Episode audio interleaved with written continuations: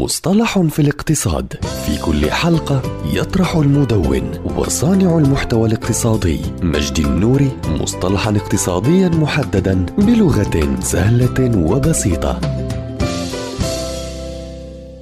قرض نينجا هو مصطلح عام للقرض الممنوح للمقترض مع محاولة قليلة أو معدومة من قبل المقرض للتحقق من قدرة مقدم الطلب على السداد. إنها تعني لا دخل ولا وظيفة ولا أصول no income no job and no assets وفي حين أن معظم المقرضين يطلبون من المتقدمين للحصول على قرض تقديم دليل على تدفق ثابت من الدخل أو ضمانات كافية فإن قرض نينجا يتجاهل عملية التحقق هذه. وقد كانت قروض النينجا أكثر شيوعا قبل الأزمة المالية لعام 2008 إلا أنه وفي أعقاب الأزمة أصدرت الحكومة الأمريكية لوائح جديدة لتحسين ممارسات الإقراض القياسية عبر سوق الائتمان والتي تضمنت تجديد متطلبات منح القروض حيث كان أبرز هذه اللوائح قانون دود فرانك لإصلاح وول ستريت لعام 2010 والذي ألغى إلى حد كبير هذا النوع من القروض